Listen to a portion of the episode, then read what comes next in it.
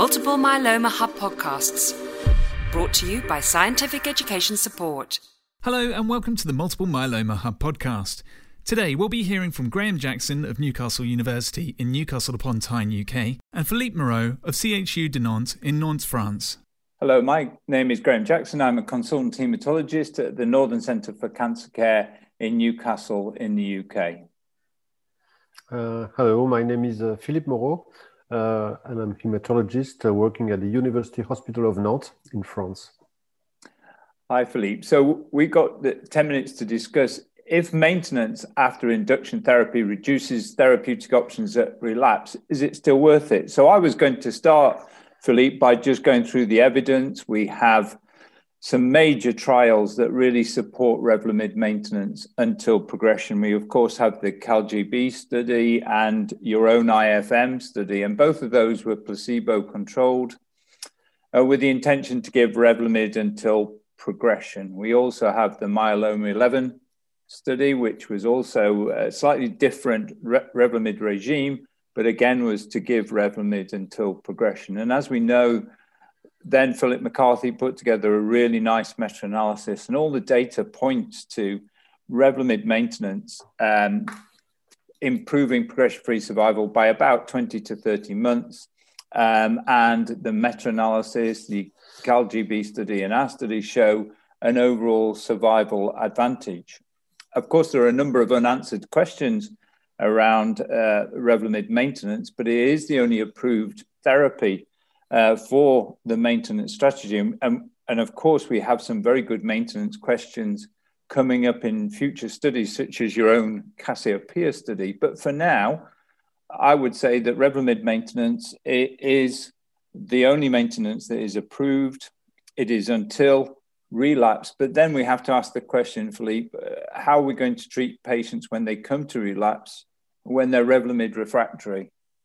Uh, yes, uh, Graham, you're perfectly right, in fact. And uh, since we are using frontline stem cell transplantation as the standard of care in Europe, uh, many, many uh, patients eligible for stem cell transplantation are going to progress on lenalidomide.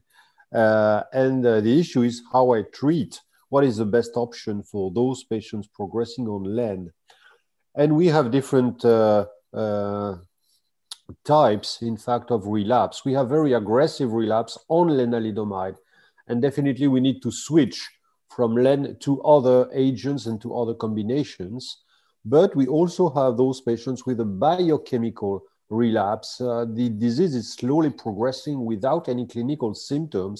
And uh, in uh, this case, some of us are increasing the dose of L E N from ten to twenty-five milligrams per day, Uh, with the addition of DEX, uh, with full dose L E N DEX.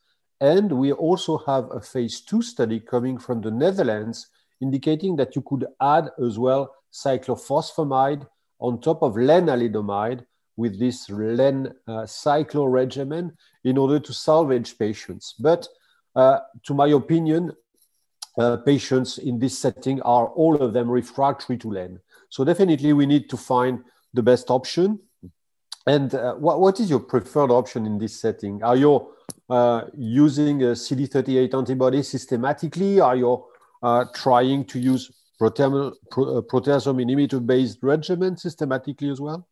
So in the U K, Philippe, we have a choice between either uh, carfilzomib and dexamethasone or the DARA-V D regime. So we have a non-I M I D, either triplet or uh proteasome inhibitor doublet. So those are our choices. So we would definitely uh, switch away from uh, an I M I D-based regime for second-line therapy. Uh, I fully agree. I think the logical option is to switch from an I M I D to a P I-based regimen, and you are indicating two very effective regimen, the K D, uh, Carfilzex based on the Endeavor study, uh, and uh, the DARA-V D based on the, the CASTOR study, in fact.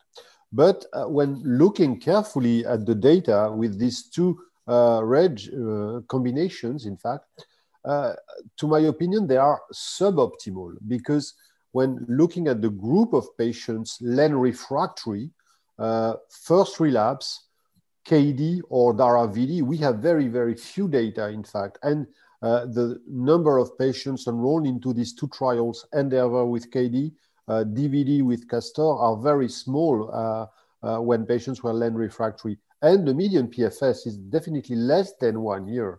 So I think that maybe we could find other combinations. And we do have some data, for example, with this uh, POM-DEX bortezomib, the P V D regimen based on the OPTIMISMM study. Uh, you are never using this combination? Uh, we, we, we, we, we do use it, but often in the third and fourth line setting. And I agree with you, the, the data from OPTIMISMM in the lenalidomide refractory group is, is really very impressive. And, and not many agents have been looked at in this truly Revlimid refractory uh, group it. of patients. So yeah. the OPTIMISMM data, I, I would agree, is, is makes P V D seem a very attractive regime for L E N refractory patients. Definitely, and Thanos Dimopoulos uh, did publish a sub-analysis, you know, on, of uh, OPTIMISMM, focusing on first relapse L E N refractory patients, showing that the median P F S was eighteen months. So I think that if we can use POM V D uh, according to drug access and uh, reimbursement, uh, I think that's not a bad, a bad option. The other options that are now available are K D-based plus a C D thirty-eight antibody. And we have the CANDOR data with K D daratumumab, and recently uh, the uh, C H M P uh, um, uh, proposed a favorable opinion for K D plus isatuximab uh, based on the Ikema study. So we have these two options, and when looking at the progression-free survival, obviously uh, only one third of the patients into these two trials, uh, CANDOR and Ikema, were L E N refractory, but the P F S seems to be really above twenty-four months. Uh, and I think that that's also better options as compared with K D alone, for example. Uh, do you think that you will have access, or that, that could be a good choice for our patients? Uh, certainly, I, I would agree with the anti-C D thirty-eight uh, combinations. And as you say, the we all, there is the DARA, DARA POM-DEX Apollo study, and there's the isatuximab POM-DEX study, the ICARIA study, and we actually can use isapomdex. And, and, and you're right, we should absolutely be using really good regimes at first relapse, which include anti-C D thirty-eight antibodies. And as you say, the CANDOR study, uh, the Apollo study, and the ICARIA study, they're really nice uh, data sets showing in refractory patients that you can achieve really good P F S. That, that's it, in fact, Graham. I think that we, we have now, in fact, two platforms, uh, POMDEX-based or K D-based. And we can have K D-DARA, K D-isatuximab, or P D-daratumumab, as you mentioned, the Apollo study.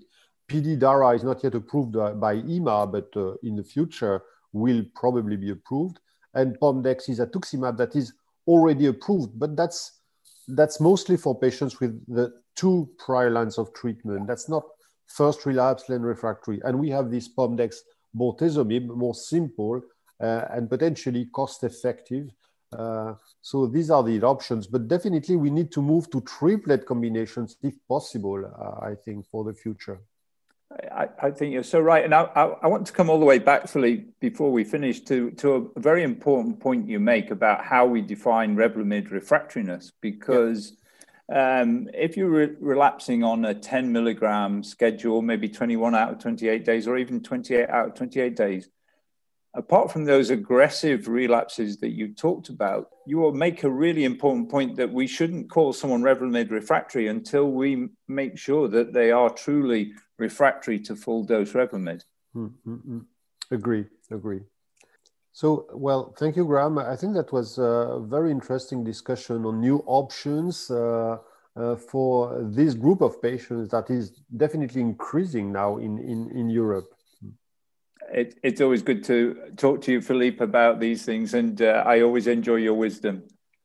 Thank you. Thank you, Graham. Thank you for listening to the Multiple Myeloma Hub podcast. We would also like to thank our supporters, Sanofi, AbbVie, Bristol Myers Squibb, Genentech, G S K, Roche and Amgen. Multiple Myeloma Hub podcasts, brought to you by Scientific Education Support.